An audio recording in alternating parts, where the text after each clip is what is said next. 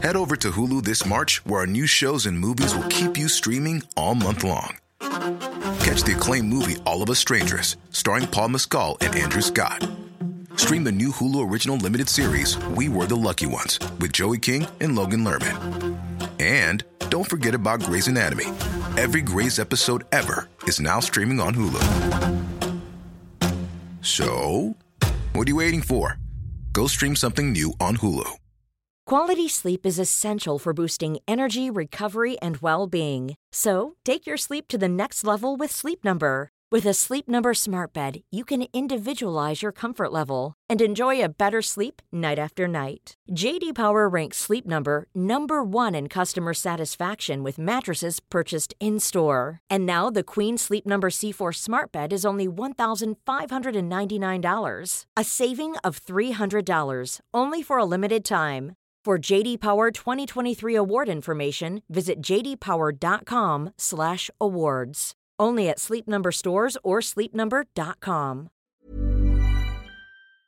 Thank you for hitting the download button on this very special edition of the Wrestle Talk podcast, where Ollie Davis and I will be reviewing the Joker movie. And the reason why we're releasing this on the Wrestle Talk podcast feed is because we have launched a brand new podcast. That's right, folks. If you didn't think we were giving you enough content, well, we have actually managed to do even more, we're now doing podcasts on a daily basis over on Screen Stalker, talking movie news and video game news. We're going to do video game reviews and movie reviews, and we're kicking all of that off with a review of the Joker movie, which is in cinemas now. You can go and check that out if you really, really want to. But without further ado, here is what Ollie and I thought of this. And remember, go and check out the Screen Stalker podcast. Just search for Screen Stalker in your podcast app of choice and download, subscribe, give it a rating and review. Help us get noticed in that podcast feed. We really, really appreciate all you do. Support Wrestle Talk, support Screen Stalker. Here's our review. Enjoy.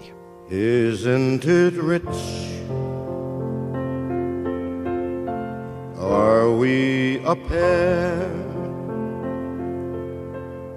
Me here at last on the ground, and you in midair. Send in the clown. We are going to do a spoiler free review of Joker for the first bit, where we're not going to give away anything that hasn't already been discussed in the trailers and whatnot.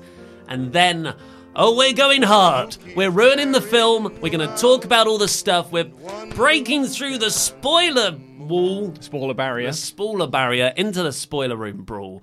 And we're going to talk about when. Ah, you know what? Our go to joke about any movie and spoilers is Batman shows up. Yes. I can't say that about this movie. he doesn't show up. Yeah, by spoil- the way. Spoilers maybe. but like it's, this it movie that's set in the 1970s. CM Punk returns. there you go. What a surprise that was.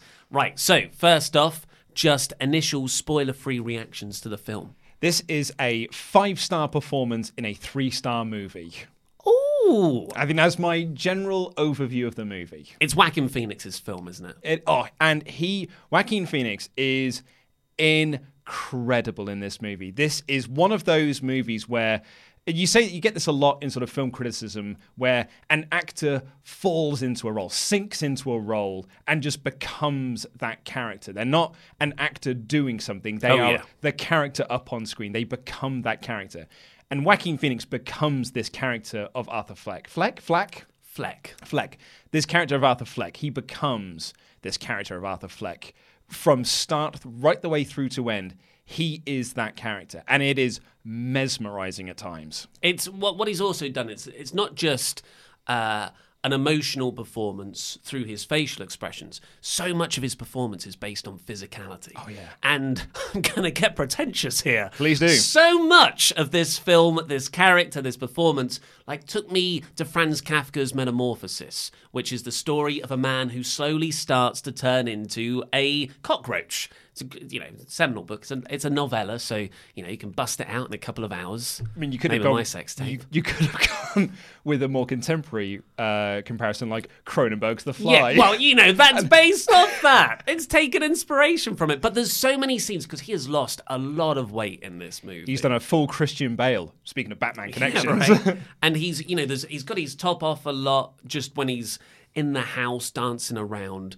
When he's by himself, when I guess he can be free because he's away from society and he can live in this sort of imaginary world that he's constructed for himself, go into little flights of fancy, which I, I didn't see coming to go off on a tangent. I thought this was going to be a very literal point A to point B telling of someone's breaking down, mm-hmm. like breaking down mental states. I didn't know it would actually be a much more subjective experience from the protagonist in that you do get dream sequences. They are very subtle dream sequences, but they are inventions Yeah. in his head. Well, I would say that this movie is all told from his perspective because Yes. there is not a single scene that he is not in. And that to me suggests that a lot of the things that happen within the movie, you could always question is this real life? Is this just fantasy? Caught in a landslide, etc., etc and you know, and he is trying to escape from reality, you know, to, to further that point. But uh, I think you could argue that a lot of this movie is just his projection of what the world he wants to see is. I think a lot of it is really happening, but there's always that. uh, But is it, or is it not, or is it just all in his head? And that's totally intentional. Like it's it's a real subtle masterstroke. The way like how pared back they've made that. Like you- think of one and we'll come on to it later, but the whole Fight Club style of mm-hmm. directing a movie, that is very flashy and it's really auteur driven, very stylistic. This is harkening back to those 70s, 80s downbeat New York thrillers. This is Todd Phillips making a Martin Scorsese movie. Exactly what it is. And it leans on very heavily the King of Comedy Yep. and Taxi Driver. Oh, absolutely, yeah. He has essentially taken those as templates. Talk about Cronenberg using your metamorphosis uh, analogy earlier. He has taken those as the template and has put DC into them. Yeah, and it, it, because like the first half hour of the movie, I'm just sitting back enjoying a very very good thriller. Not thriller's the wrong word, but sort of character Character- study. character study yeah, good, yeah. and the performance. And then there's a bit where they he Joker. Well, he's not Joker, is he? He's Arthur Fleck is following a woman. To Gotham Bank, Yeah. and like you know, Gotham's there in big print on the side of the building. I was like, it's a comic book film. I'm watching a comic book movie. And you forget that again until someone goes like, "You should be in Arkham State," and you're like, "Oh yeah, it's a comic book film." And to go back to what I was saying earlier, the physicality of his performance, that metamorphosis that he goes through, because it is like he is like popping his shoulders, his shoulder blades are really horribly poking out of his back. He's managing to. Hmm. There's a scene, it's in the trailer, where all he's doing is stretching out the rubber soles of his clown boots. Yeah. But it's shot from behind him, and it he looks like he's about to go American Werewolf in London. And there's even a line later on in a monologue that he does when he says about the the Goth the people of Gotham City, the downtrodden, the poorer classes, as opposed to Thomas Wayne, you know, Batman's family, the Waynes, the rich elite class. How the lower classes are gonna werewolf out, and you know, there's that American werewolf transformation is there, and he's in the way he's moving about and the way he dances around. That dance. Sorry, I didn't mean to, I didn't mean Mm. to cut you off there, but I did want to. I, I think that dance. I was thinking about this while watching it. At Comic Cons next year, there will be so many people doing that dance. Like people are going to fall in love with this version of the Joker and will be doing that dance in the same way that when you went to a Comic Con in 2009, there were 20,000 people in Heath Ledger's Joker all doing the voice. Or like you went to one a couple of years ago and it's like everyone's in Deadpool costumes doing a Deadpool voice. I was doing Harley Quinn. Oh uh, yeah, no, Harley, as well. Harley Quinn's another one. Yeah, But yeah, it's it's all about this. Someone who's very insular and like this at the start of the movie slowly emerges from their cocoon and becomes this horrible manifestation of, of Joker, and it's like this fully narcissistic, This ego murderous butterfly. Yeah, yeah. It's like, ah, what a lovely butterfly! Oh my god! oh my god, he's got a gun! uh, and it's just it's just beautifully told. I I I, I when we came out the movie, and you say it's five star performance in a three star film. I think it's a five star performance in a four star film. Okay. So like you know, we're not a million miles It's apples and away. oranges. Yeah, yeah. And, and and we saw it with my lady partner as well. Luke crashed our double date. Just a single date. yeah, it was a, it was a single date. It would have And been a really awkward double date if it was just me there. and uh, we all said the same thing like huh that was it's not a five star film I don't think so. like all of those reviews coming out of venice were and you know it, festival circuits uh, Festival hype, I guess. Yeah. you'll get whipped up in a frenzy about how good something is don't believe the hype but that's not to say this isn't an extraordinary movie, especially for the comic book genre. I think it is. Those five star reviews are all based on his performance alone. I don't think it's. Maybe it's partly the direction because I do think that Phillips, who was doing all he can to make everyone not like him by saying idiotic things in, in interviews, but he does really create this 70s style. Granted, I mean, it's lifted from other people's work and he is just like copy, control C, control V into his surroundings. But I do think he shoots it very nicely. But I would argue that all of those five star reviews coming out of Venice were down to Phoenix's performance and his performance alone. Yes, and then when you get the press screenings that came out this week, and more of a, a, general non-film critic crowd, that that's when people are like, ah, it's uh, it's not a, it's not what everyone said. But again, that's not to say it isn't an absolutely incredible film. I think I went in there with my own expectations. It's hard not to, Yeah, absolutely. and I came out not, you know, oh, I didn't see the best film ever. Hmm, I'm slightly disappointed. I didn't come out thinking like that, but I'm really excited to see the film again, to pick up on a lot of stuff that I must have missed, and also to go in there knowing what the film is. So I, by the end of the movie, because I mean, I was thinking, is this my favorite version of the Joker on screen? Hmm. And I, at points at times, because he's so good in the role, I was like, this might be my favorite Joker. That I wanted to see more of it. So, despite the fact I still hmm. think it is a three star movie, I do want to see more of his performance. I don't really want this to get a sequel because I think this is a perfect one shot comic Yeah. book and it should stay that way. But there's another part of me that's like, I really want to see more of that character. I want to see more of that character in the because it's the most exciting Joker we've had in quite some time. Like, I want to. I Whoa, want, whoa, whoa, whoa. Jared Leto. well, let's, let's, less said about that, the better. you know, even DC don't want to touch that one anymore. even they went, bit rubbish, really, wasn't it? Uh, Harley Quinn was good, though. Let's give her her own movie.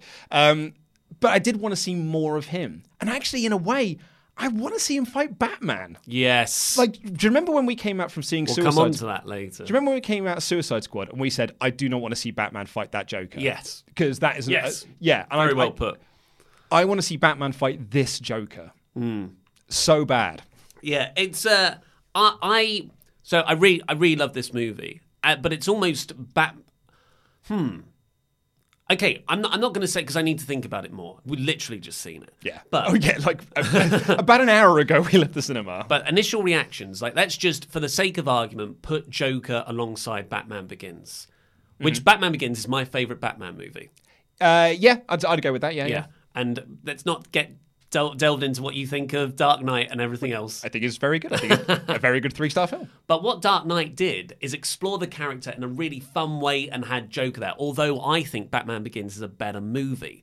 Now that's what I want from Joker. Like I've had my Joker Begins. Yes. I want because it's 75 80% of this movie. God, even 85 over three quarters of this film is the very slow build and it's brilliant, really well paced. I think you said you got a little bit bored. I lost, it lost me a little way during the middle portion. Yeah. I thought it released information at a good pace, and I was always enraptured by the performance.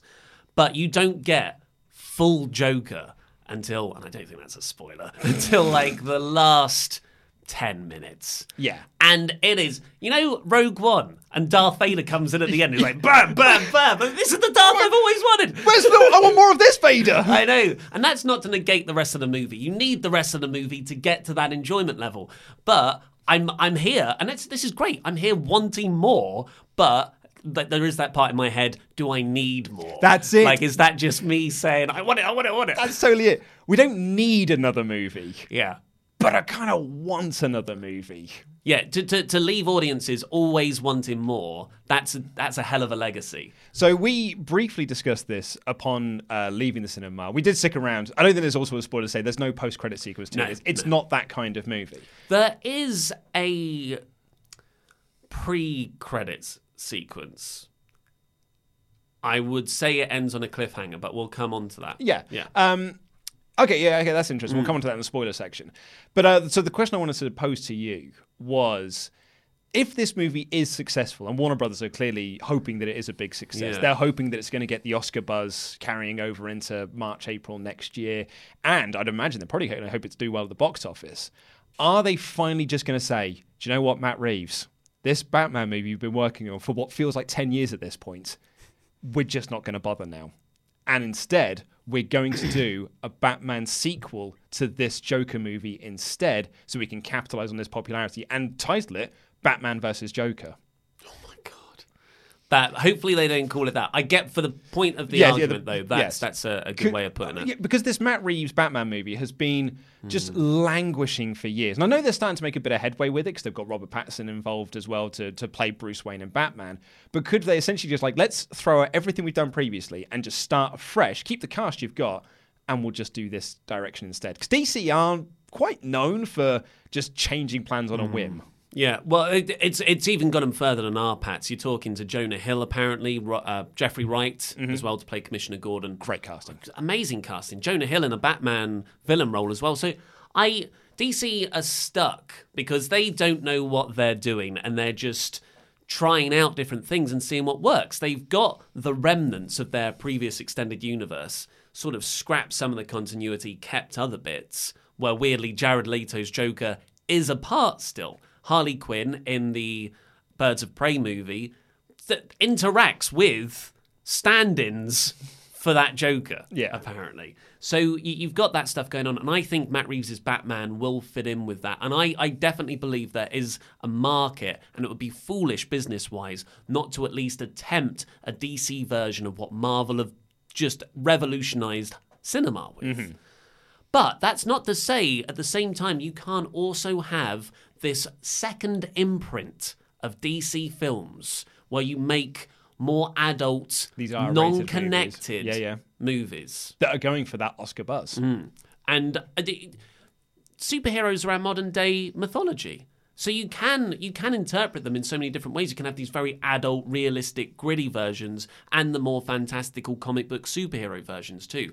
I the more I'm talking about it, the more I love Joker. You know, I mm-hmm. just yeah, I I think it's a very very fascinating film. And it is a it's a bold movie as well. It is a bold movie to make in this very political climate that we live in, this very divisive, this sort of world divided that we're currently a part of. Hmm. To release a movie like this and to make a movie like this, I think is actually quite bold and quite daring to just put this out there and be like, answer the question, like ask yourself these questions because there are times where I'm like, this is holding up a black mirror to society. Yeah. Where we are glorifying the wrong types of people, or we are praising, or we are downtrodding the.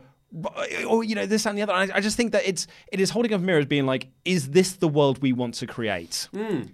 and you know almost like in a charlie brooker style way to be like is this the world is this how you want to see the world because there's every chance that we could see the world like this If you start to idolize these types of people, the sure. wrong type of people Really interestingly, you have had the opposite interpretation that I have had, but yours is like yours is totally valid as well. I, I do agree with what you said. So I was I was watching Joker and I was like, you know, he he is a the film never glorifies it. I would say that I never once thought, hmm, I want to be like Joker. I think it's a very sad, very very sad story at some points, and I I felt I empathized with him, but I never sympathized with him. You know, it, you, you sort of understand and see where he's come from, but you, it never justifies his actions, never explains it away, and that's very good. He's always framed as this is, you know, this is absolutely disgusting what he's doing when he goes deeper and darker down those paths. But it is impossible, just like Heath Ledger's Joker, not to feel drawn to this level of anti authority. And I think that's what a lot of the initial reviews might have mistaken Joker's character for when they started calling him an anti-hero. Yes, exactly. Yeah, because when people start calling him an anti-hero, it's like, lads, have we missed the point of the Joker here?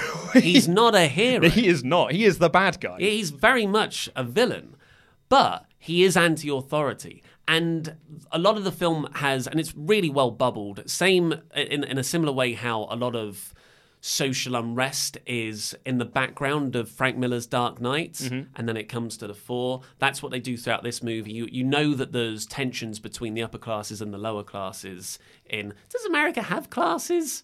The rich Uh, Yeah, and the poor. The rich and the Let's poor. just say yeah. rich and the poor. It's the 99 and the 1. It's a simplified version of the very intricate class system we've worked up over centuries.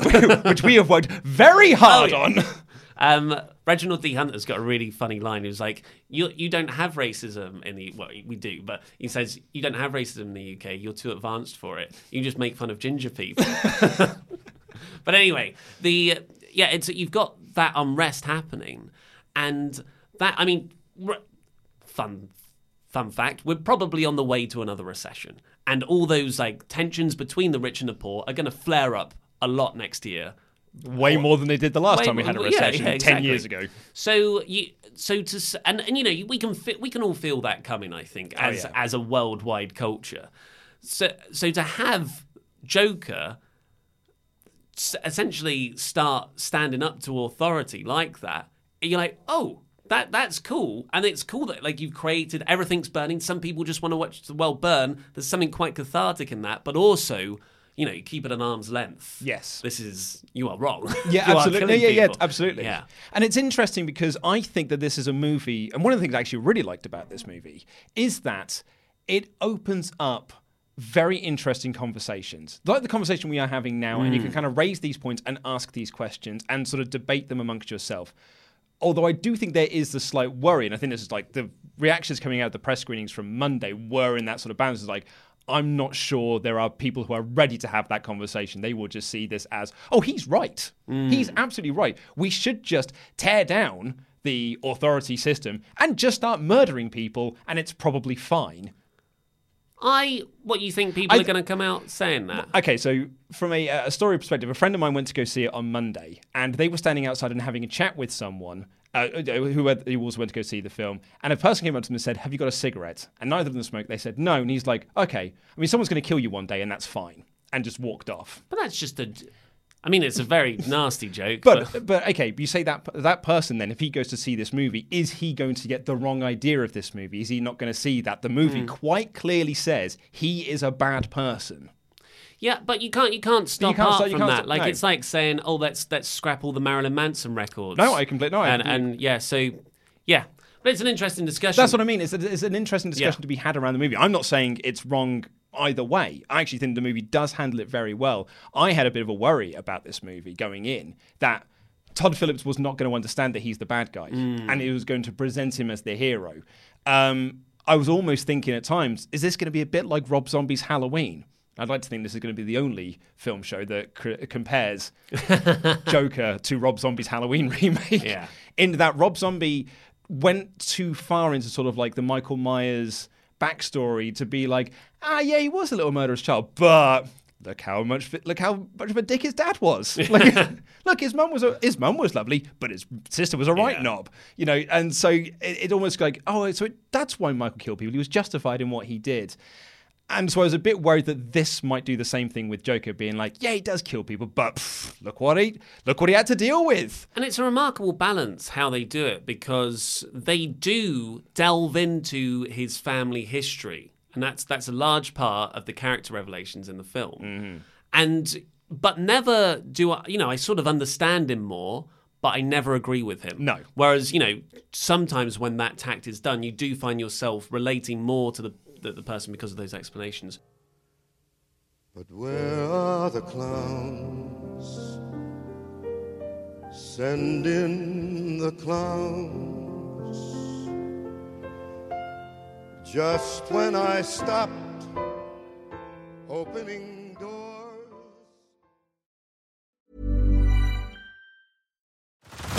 Head over to Hulu this March, where our new shows and movies will keep you streaming all month long. Catch the acclaimed movie All of Us Strangers, starring Paul Mescal and Andrew Scott. Stream the new Hulu original limited series, We Were the Lucky Ones, with Joey King and Logan Lerman. And don't forget about Grey's Anatomy. Every Grey's episode ever is now streaming on Hulu.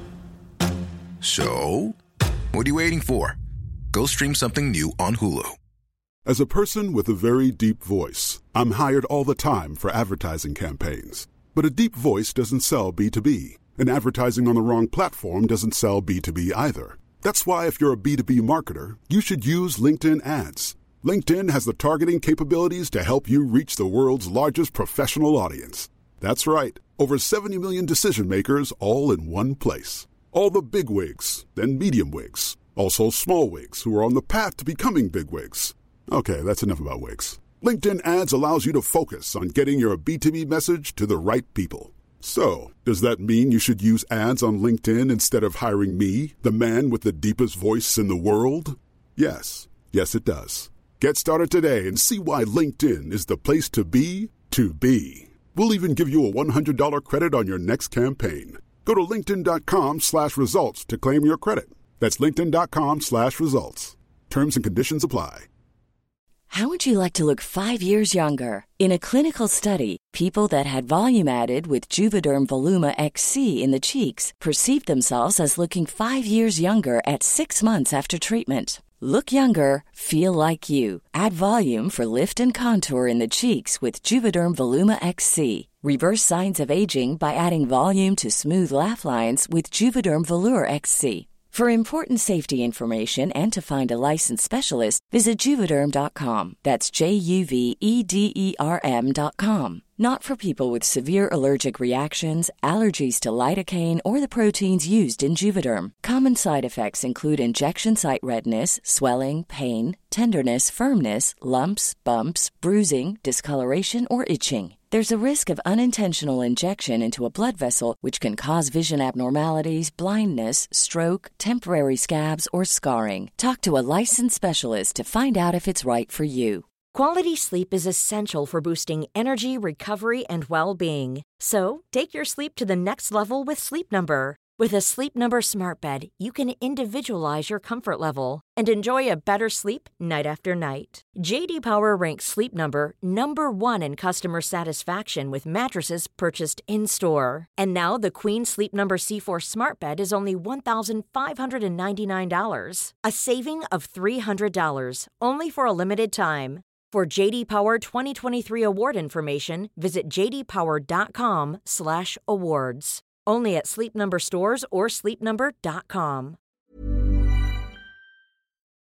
Finally finding the one that I wanted was yours. Making my entrance again with my usual flair, sure of my lines. Right, I don't think we can talk anymore without starting to spoil stuff. Yeah. Uh, I'm also conscious if people are just joining us from the Wrestle Talk News as well.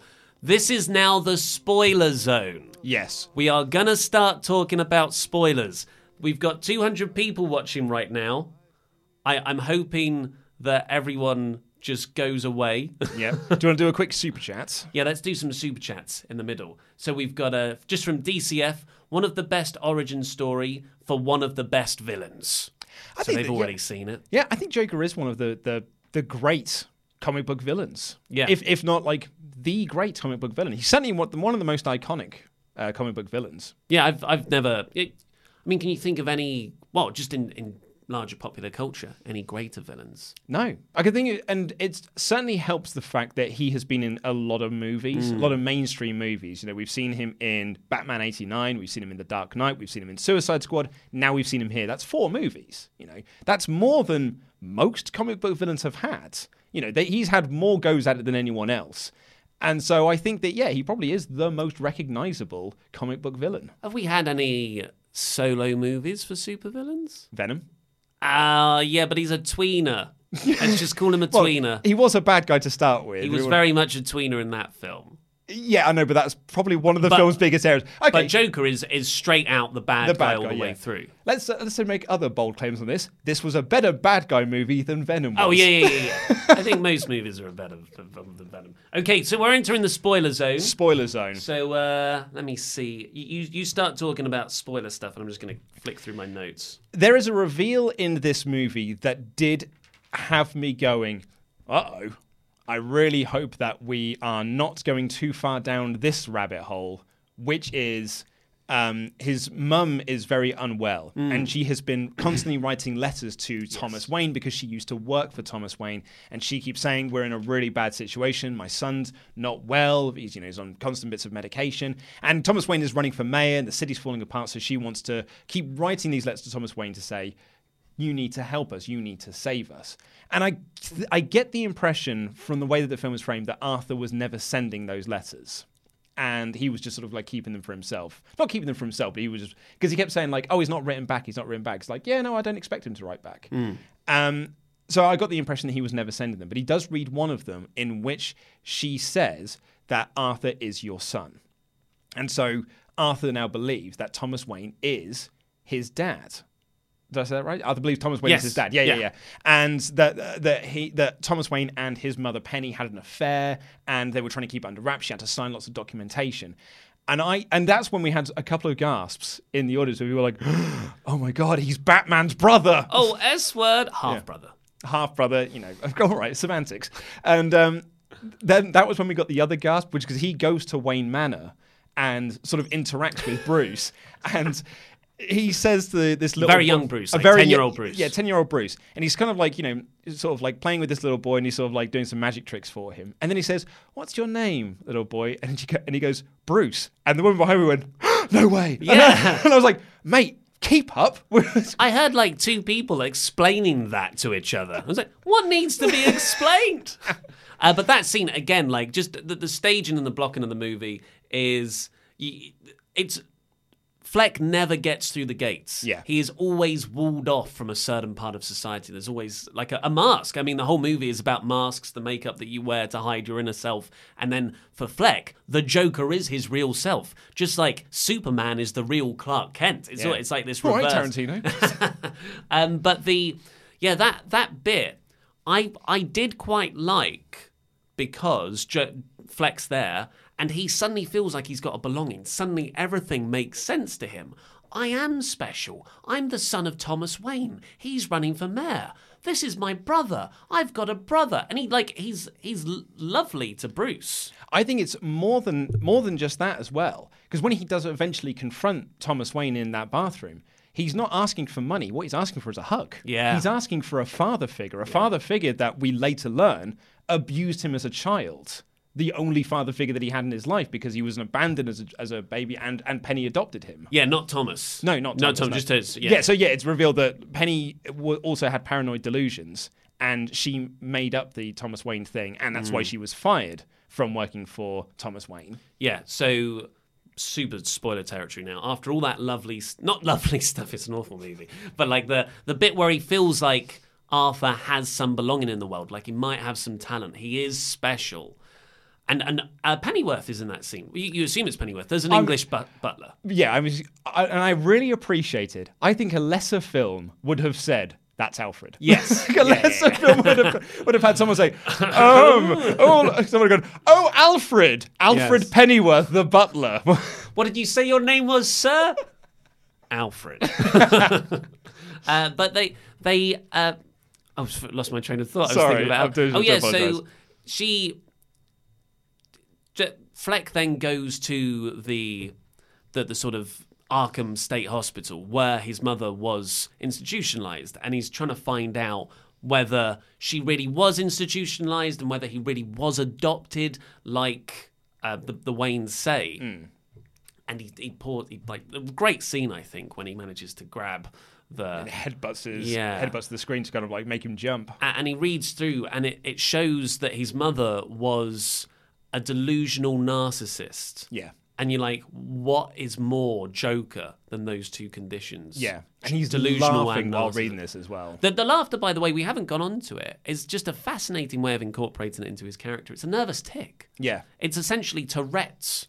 So he can't, in uncomfortable situations or when he's feeling emotionally distraught, he laughs. So you have these long, prolonged sequences or scenes where he should be feeling really, really sad, but he's laughing. But it seems like a painful experience. And you're like, laughter and crying aren't that far apart. Yeah. When you There's that- really go for it. Like There's that moment when he's doing his stand-up routine.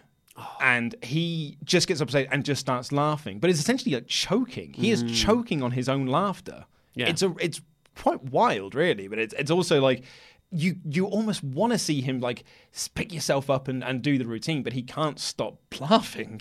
And he does, but it's obviously a dream sequence. Well, he does because we do see that he does do at least two jokes. Like Yeah. he managed to pick himself back up, but in his mind, he nails He it. slayed. Absolutely slays it. There's um certain amount of irony as well in um, Todd Phillips' comments recently about how like he can't do comedy anymore because he can't say anything these days, and this idiotic uh, interview that he gave.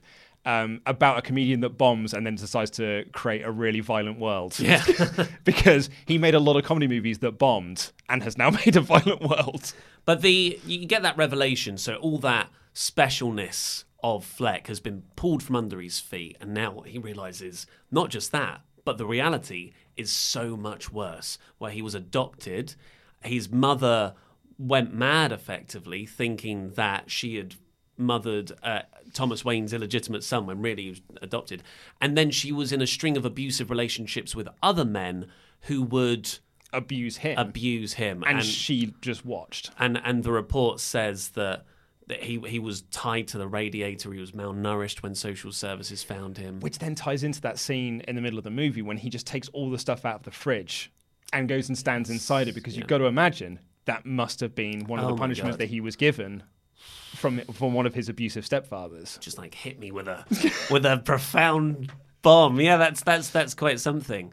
But yeah, and and like his mother always says, like because she's very delusional, as the the psychosis report says. There's a flash of her assessment really, and they confront her with all these things, and she says, "But he was such a happy. He was always such a happy boy." Mm. And he, the way they filmed it is, Fleck is in that scene watching over the assessor's shoulder at his mother saying it. Yeah. In this, so he's kind of imagining what's. But th- this is. It sounds like, oh, I'm having a dream sequence.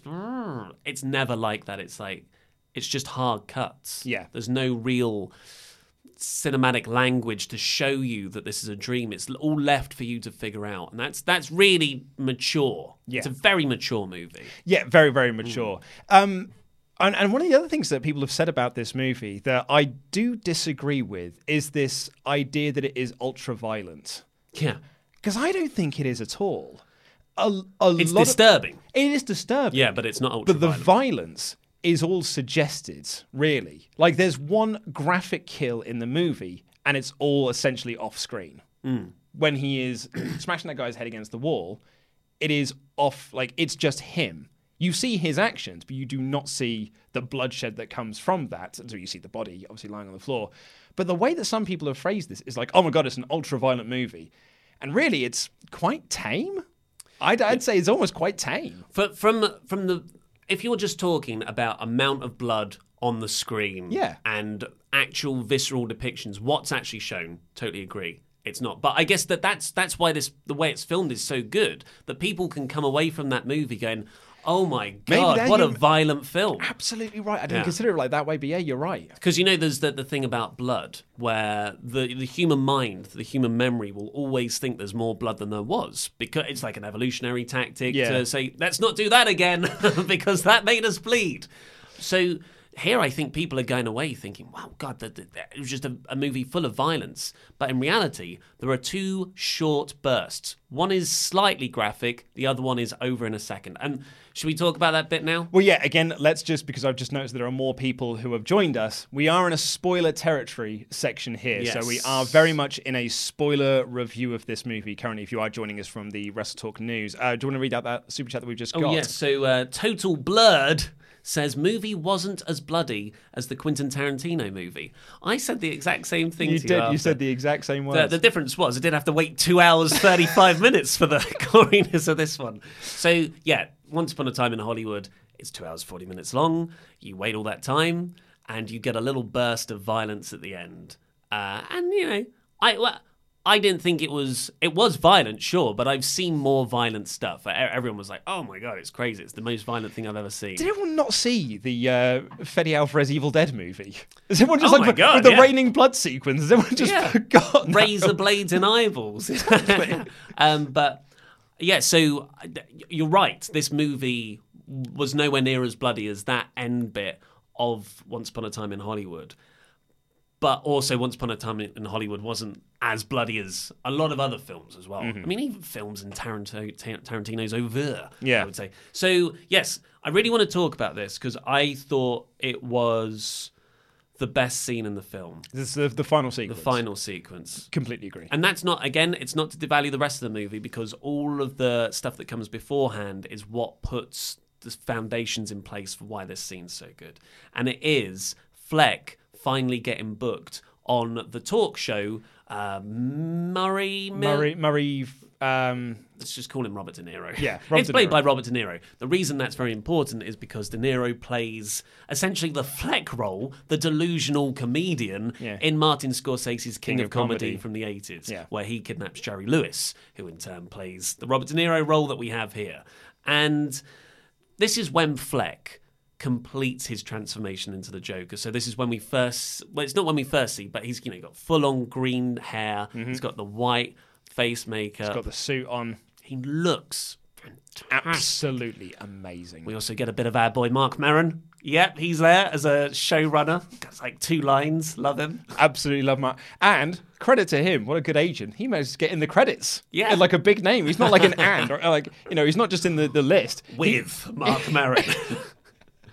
Future um, Stan Lee biopic star Oh, yeah, Marc Maron. It's got to be. But the, the just before he goes out, there's this beautiful shot of him behind the curtain. And this is when he really starts to do a slow dance and Escaping from that cocoon. And yeah, and it's just him completely finally realizing, yeah, out of the cocoon into killer clown butterfly. And uh, further to that, what I really like about that shot is because he's just doing this dance. Early, just moments prior to this, there had been a big brutal attack on the train because Joker uh, or Arthur Fleck killing these three Wayne uh, Enterprise um, workers starts this sort of like uprising of people wearing clown masks and fighting against the the establishment. And he's on a train, he's sort of like trying to hide amongst those while two cops are chasing him. And the those rioters beat up and almost kill these two cops and put them in critical conditions in hospital. Because the cop kills one of them. Because uh, yes, because the cop kills one of them by accident. Exactly. Yeah. So then when the when Robert De Niro is introducing him, he is saying we are all deeply moved by the tragic events that happened on the Gotham subway, and doing this very solemn thing and talking about how we're all deeply affected by it. And he's just there dancing, not a care in the world, because he's like, "Yep, I did that, and now I'm free, Yeah. and this is who I am." And it's just a really wonderful juxtaposition. And while you've got the whole movie of mostly downtrodden Fleck, but he shows his shows these glimpses of you know full on psychotic Joker. It's as soon as he goes through those curtains, he that's the end of the transformation. The showman process. comes out. And that's why we're both here being like, I want to see the sequel. I want to see more of this character because you only get five, ten minutes, Ten minutes of this max. version. Yeah, ten minutes max. And he just, but it's like, it was so thrilling to watch the Joker like this Yeah. walk around. It's the Joker. It is. Like that. Everything before was Arthur Fleck. This, is, the, Joker. Yeah, and- and he even asks De Niro to be to introduce him as Joker. That is Arthur Fleck is dead. Arthur Fleck is gone. He is now just the Joker. Yeah, and he oh he, he comes out and he just he's so confident the way he moves. He he kisses uh, a, The female doctor. an elderly female doctor on the lips for ages. Yeah. and it's you know like you, you sometimes see those sorts of antics on Yeah. on chat shows. Uh, so it's like a supremely confident. It is like watching a real life supervillain go and get an interview on a late night talk show. This felt like it was ripped straight from a Frank Miller a Frank Miller comic book, Mm. Yeah, like a Frank Miller Batman book, this sequence would have featured in this. when the Joker convinced everyone he, he had reformed, he went round on all the late night talk shows. That's why I was thinking about it. And that- yeah, this is the first part of Dark Knight because it's like a four part. I think it's four parts uh, Hmm. overall. And yeah, he he launches an attack on a late night talk show. Yeah. So of course you've got that parallel. You've got the King of Comedy parallels with De Niro, Scorsese, and Fleck. What I don't think anyone's talked about though is Joaquin Phoenix's own uncomfortable experience on a late night talk show. I'm talking about the one with David Letterman when they did the movie with Casey Affleck. I, was never. I can't remember the name of the movie, but it is. This was a year. Let me. Phoenix Letterman, thrilling, thrilling stuff. So yeah, watch. Go and watch this YouTube link. Uh, I can't remember what is the movie that he's talking about. Yeah, so Casey Affleck, Ben Affleck's brother. I'm Still Here, it's called, made in 2010. And this followed Joaquin Phoenix for a year. and Oh, the yes, whole yeah, idea yeah, yeah. was that, and they it was a work. It was a, it was a good old fashioned pro wrestling work. Unfortunately, a lot of sort of Me Too cases have come out since then about it, and you know the two guys' horrible behaviour on set when they were in character like that justifies certain behave like bit things.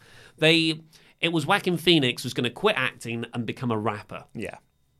And he did. Like he he went round, he did all the clubs, and then that would go viral, and people would make fun of it on late night talk shows. And the apex, it was all, all fabricated though. No one, everyone bought into this. Uh, the the climax of this really was him appearing on Letterman. And just being completely non-responsive, and he was just chewing gum for ages. Put it in Letterman's coffee. Apparently, Letterman was in on it. Uh, but yeah, just like that as well. When I was watching Phoenix here, took me back to that interview as well. That's very interesting. Yeah, yeah, yeah. It's um, it's a, it's a really, really great sequence, and it is, it is the Joker's. You know, it is his coming out party, which actually kind of comes secondary, not secondary, but it kind of happens after I'd say the real coming out party for him, which is that the dance down the stairs, mm. because Phillips quite purposefully chooses a triggering song to to add to the uncomfortableness of everything here because you are meant to feel uncomfortable watching this. He soundtracks him dancing to Gary Glitter. Gary Glitter, well-known pedophile. Yeah, he's like king of the pedophiles. He's king, yeah, king of pedos, Gary Glitter, Yeah. and it is his biggest song. And they are just like, and you are now going to watch this psychopath dance to a. So- it might as well have been uh, "Tie Me Kangaroo Down" by Rolf Harris. You know what I mean? It's just Mm. like you know, proper like to make you go like, ooh, yeah. Oh no, this is this is quite uncomfortable actually. Well, it's it's a really smart move though. Oh, t- yeah, because because it's, it's yeah. what you're doing is you've got the Joker movie, which is making you uncomfortable because you're like, oh, I'm I'm enjoying this movie, but it's all about all this stuff, and it's very similar to, unfortunately. A number of musical artists who have been since exposed as being paedophiles or doing other things, but your, your foot keeps tapping to that beat. Because yeah, I know. So it's- yeah, it- it's- it- I think it's actually a bit of a genius move. I and it's totally intentional. totally intentional. Yeah, any any reviews you read where I disagree with this choice, it's like you're being worked, That brother. you're supposed to disagree with it. That's the point. uh, so right, we have this fanta- really fantastic actual Joker end scene, and then he he's arrested. He shoots. Uh, uh, Robert De De Niro, Niro, yep. and then everyone runs away. He's, ta he's arrested, and then he's sort of broken out amongst all these riots, these clown riots. And in these riots, there's a shot of a cinema where Zorro is playing. And you I see, really could have done without this. You see the Waynes run out from the cinema because presumably the riots had spread inside. They go down a back alley. Crime alley. crime alley. And then one of the just a random protester goes after the Waynes, and of course we've seen this a gazillion times before. Shoots Thomas, shoots Martha, What I thought was really nice about takes that though necklace. is he quote directly quotes Joker's interview, mm. which is it's the line he has a line about Thomas Wayne, and it said like you get what you effing deserve, and before he shoots um, Bobby De Niro, and that's exactly the same thing that this guy in the clown mask says to Thomas Wayne and Martha Wayne, Martha, when um, uh, wh- when he kills them. I we said and I, I totally agree with you here because initially I was like, I really could have done without this. I've seen this, this as you said, a gazillion times. All we needed was now showing Zorro. Yeah. And you, as a comic Hinted book, it. hinted it. As a comic book fan, you will put two and two together and be like, oh wow, and this leads to the death of the Waynes. But we didn't. I don't think we needed to see it. Although I did think that use of the line, quoting the Joker just moments prior, was actually quite good. It's really affecting. and it also plays into a, the, the end end scene, which we'll come on to in a bit. I, I, it was an interesting take on something that's essentially like a nativity play. Now we we've seen so many versions of the the murder of the Wayne family, Yeah. and it's always been every version I've seen at least has been Paul Wayne's, and you know this is still Paul Wayne's, but it's more like oh it was a act of indiscriminate violence of just because crime is widespread It was actually the Joker, as it in Batman '89. but here it was it was because the Waynes sort of like Thomas Wayne and Martha Wayne are usually described of as these almost angelic like characters. angelic figures, yeah, who can never be criticized. But here it is their own recklessness and snobbery, and I'm not obviously I'm not saying that justifies anything, but it's it's their rhetoric in politics essentially when Thomas Wayne is running for mayor that creates this upswell against him, and unfortunately very violent, lethal ends. Hmm. So I've never seen that take on, and, and I appreciated it being different, but st- that doesn't warrant it to make it so heavy-handed in the movie that is so subtle everywhere else. That's it. I I could have done without that sequence. And the only other thing I think I could have done without, as I said, because the movie I felt sort of sagged a little bit in the middle. The only other thing I think is mishandled in the movie and doesn't really work is the Zazie Beetz hmm. neighbor down the hall. Mostly because she's missing for a good portion of it. You get sort of like this. Uh, you get sort of like the- this sort of blossoming, blossoming relationship between them for a couple of sequences. Then she's gone for a little bit, and then it's just like, and then he just goes back to see her again, and we find out they didn't have this relationship. It was all in his head. He made the Fight Club reveal. It was like it was in his head the whole time, and I don't think it really worked. Yeah, I agree. I think the I, I like the idea of it, but Yes. yeah, and it did It's poorly executed. It did work, but it could have worked so much better. You, if you're going to have that, I think you have to double down and really make everyone believe that she is falling for him. They are going out now, and then it's like, oh, but they're not. Yeah. And you're like, oh my god, Yeah. I didn't see that coming. I saw this coming from the very first scene. as, as soon as he, as soon as she was at his door, Yeah. I was like, yeah, I don't buy it. It's yeah, all- it's like, all oh, his it's a dream sequence, Yeah. and that you know it's fine. It's like you've you've very effectively set up that we've got an unreliable narrator from the from the get go. Mm-hmm. So I'm doubting these kind of things. That's very good storytelling. However, in this instance, I think a swerve would have been better than Hitchcock's ticking the, the suspense of the reveal. Yeah. Uh, but initially, I was like, oh, the Fight Club reveal was a bit heavy handed because they do flashbacks of all the scenes that they've shared together and they have her in there and then they take her out. Initially, I was like, I knew that was the case anyway. However, now I'm thinking of it, it's actually quite a smart move because it's Arthur realizing this stuff. It's not meant for our benefit. It's Arthur Mm. it's- going it's- back yeah. and thinking, no, she wasn't. No, Oh, she I- I've, wasn't. I've made this all up. Yeah. yeah. And yeah, he kills her. I mean, it's not explicitly said, but oh, he kills her. yeah. Well, that's the other. I, I think, yeah. In terms of sort of the poor execution, I almost. Maybe actually, I like the subtlety of it. Mm. This is a film you you kind of hit the nail on the head for me when we first came out of seeing this. When you were like, in a couple of days, I'm really going to reassess my feelings on this film. I might come away with a completely different viewpoint.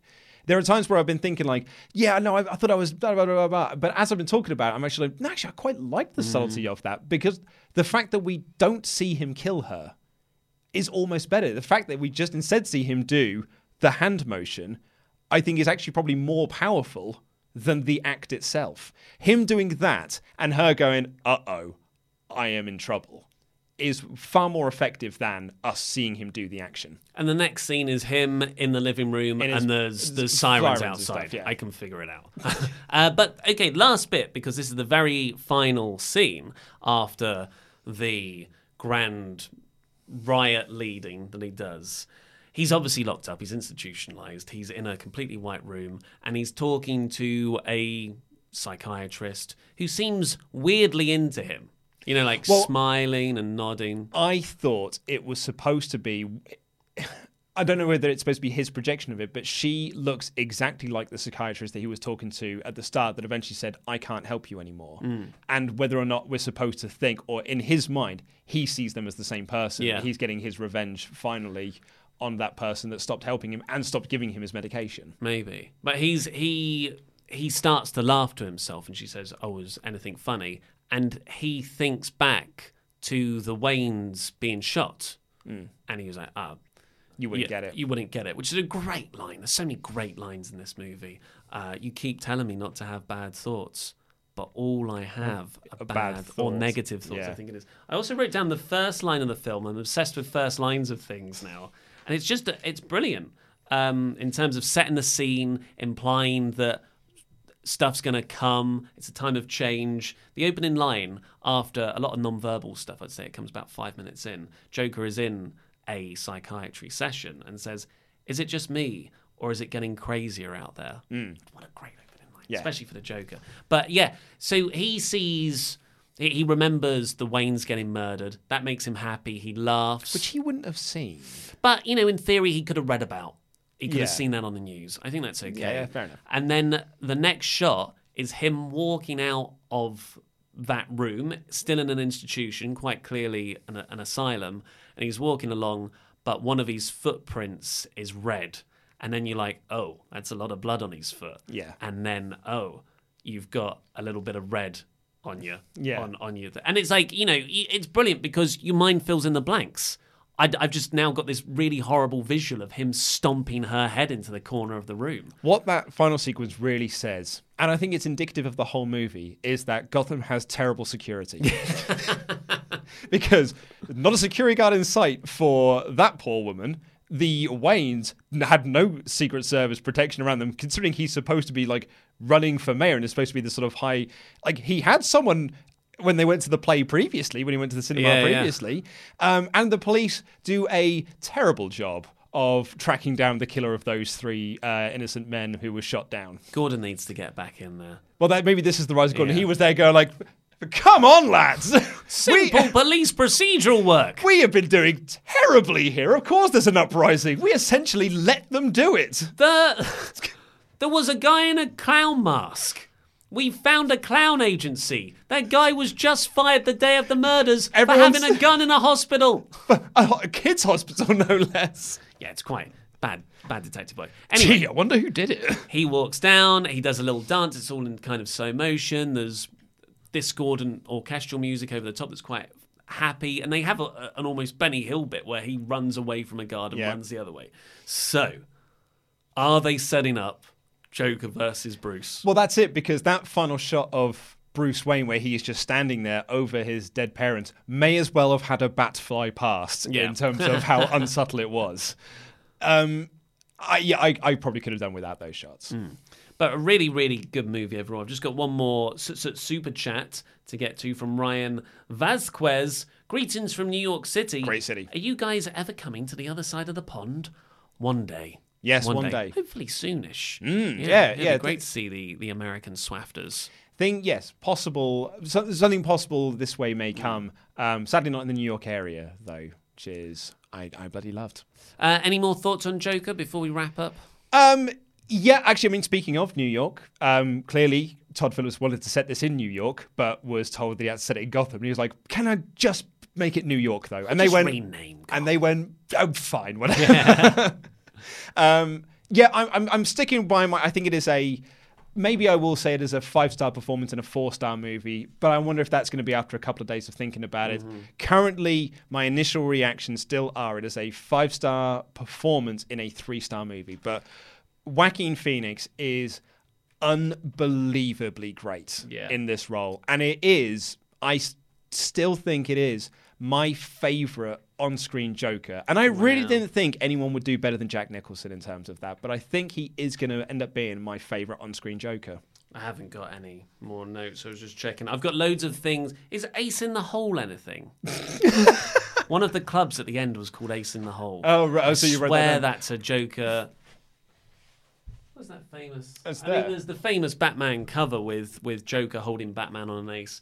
There was, I'm pretty sure, there was some Royal Flush Gang graffiti in the Mm. lift. Uh, Deborah Kane was the name of the social worker at the store. Oh. I missed that. Kane is a obviously uh, Bob sort of- Kane. yeah, Bob Kane, and uh, Barbara Kane is not Barbara Kane. Kane is the name. Carol Kane is Batwoman sometimes, uh, so that's quite a Carol Kane. Carol Kane. I'm pretty sure. Carol. Uh, no, um. Well, I was thinking it was Barbara Gordon. Oh no, it's because I'm thinking of Batgirl. That's why. Yeah, Batwoman. Sorry, uh, my but bad. yes, overall, go and see the movie. It's fantastic, and of course, see the movie in cinema.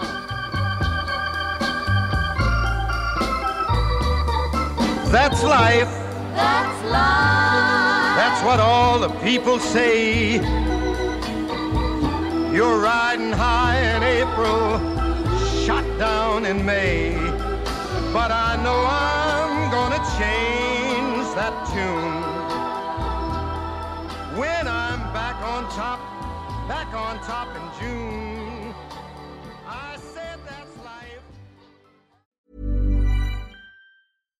Spin your passion into a business with Shopify and break sales records with the world's best converting checkout. Let's hear that one more time.